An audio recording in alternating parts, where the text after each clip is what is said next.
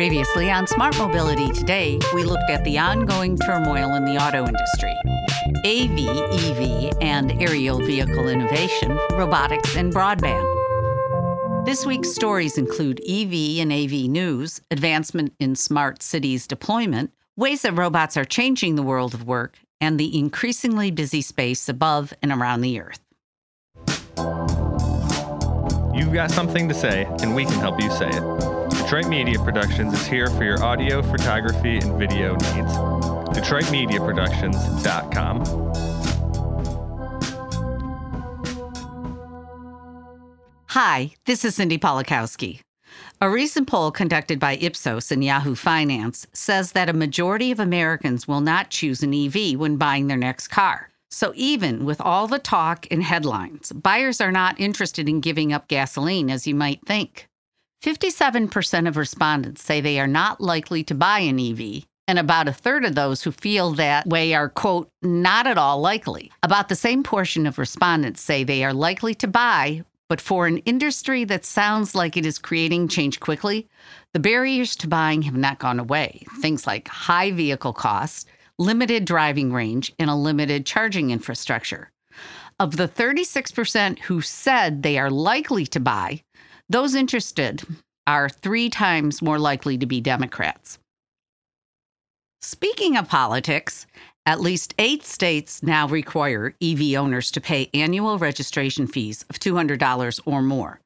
All but one of those states controlled by Republicans who say that the fees are needed to make up for the lost gas tax revenue. Advocates for electric vehicles say that the fees are part of an effort to block sales of environmentally friendly vehicles. In Florida, such a bill stalled in the House after a study by the University of Florida found a more equitable rate would be 125 to $146. Texas is the latest, introducing new fees last month. Seven other states have also imposed taxes at charging stations.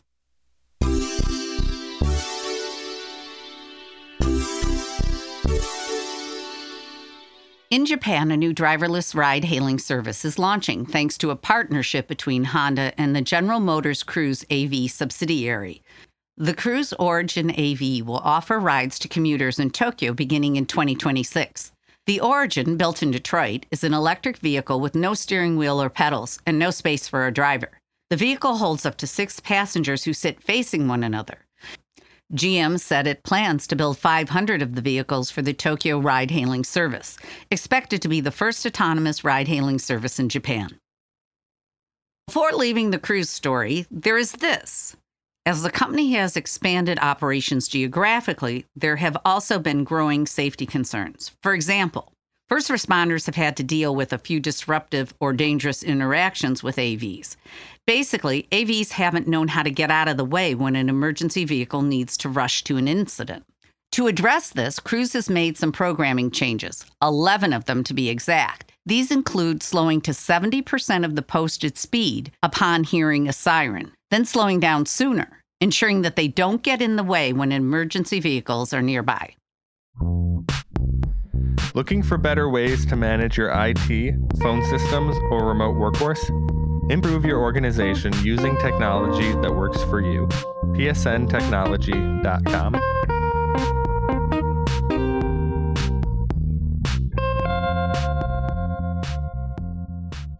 This week, New York City's Office of Technology and Innovation launched the NYC Smart City Testbed Program. As part of turning New York City into a smart city, the initiative makes it easier for agencies to collaborate with companies and academic institutions on pilots that will operate in public spaces.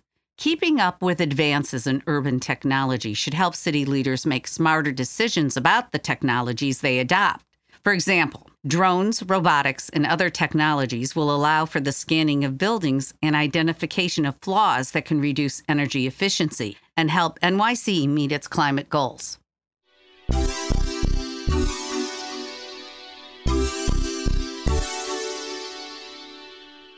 3D manipulation is easy for humans. Most of us can stack items that are not identical in shape or set a table for a meal.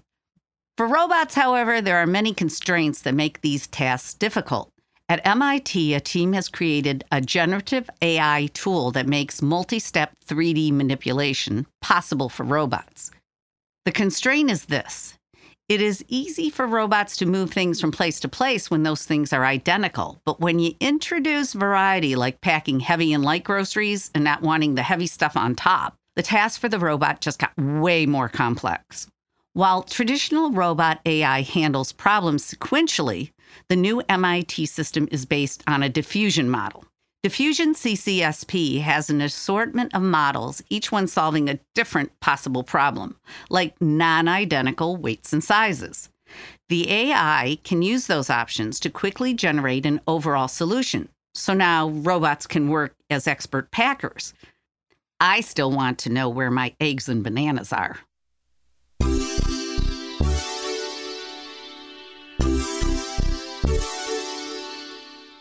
Apparently, that AI enabled skill for robots has an application in the real world. Amazon has introduced a new set of integrated robotic systems that will be deployed in warehouses in an effort, according to the company, to improve worker efficiency and health. Plus, there should be an upside in terms of customer satisfaction. So, on top of the 750,000 robots already used in Amazon warehouses, the new system promises to reduce the time it takes to process an order through a fulfillment center by up to 25%. On the health side, incident rates decrease by 15% and lost time incident rates by 18% in facilities with robotics. We will be right back. All right. All right. I'm. All right. Ready.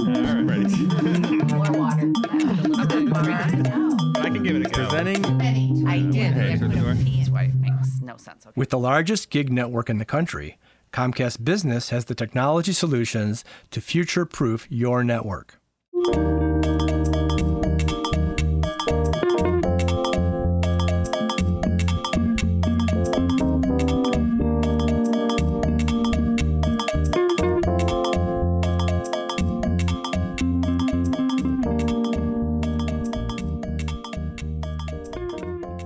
And now, flying cars in China. Last week, a company called eHang Holdings announced that it is now certified to start passenger trials. Bloomberg reports that passengers will be able to go on aerial tours in Xinjiang and Shenzhen. The vehicles involved are autonomous battery powered air taxis that look like remote controlled drones. These flying AVs carry two people and can fly for 25 minutes at about 62 miles per hour.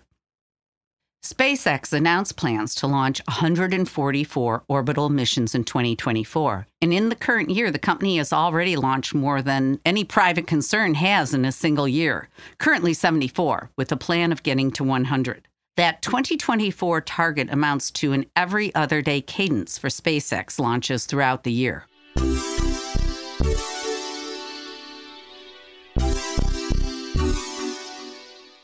We all know that when rockets and other objects fall back to Earth, they get burned up in the atmosphere.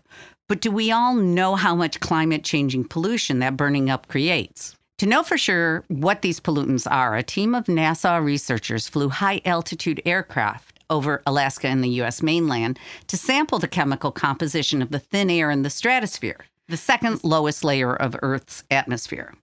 The stratosphere extends from 6 to 30 miles above the planet's surface. Traveling at about five miles above the cruising altitude of commercial airliners, the sensitive sensors in the plane's nose cones were able to analyze the chemical compounds found in the pristine stratospheric air, a region of the sky that is out of the reach of Earth based air pollution sources. What they found were higher than expected amounts of lithium, aluminum, copper, and lead, all present in the same ratio of those alloys as used in satellite manufacturing. Read these stories and more at globalautomobility.com and subscribe to Smart Mobility today on your favorite podcast platform. Sign up to receive our weekly newsletter and follow us on social media at Smart Mobility Today. Produced by Detroit Media Productions, this is Smart Mobility Today.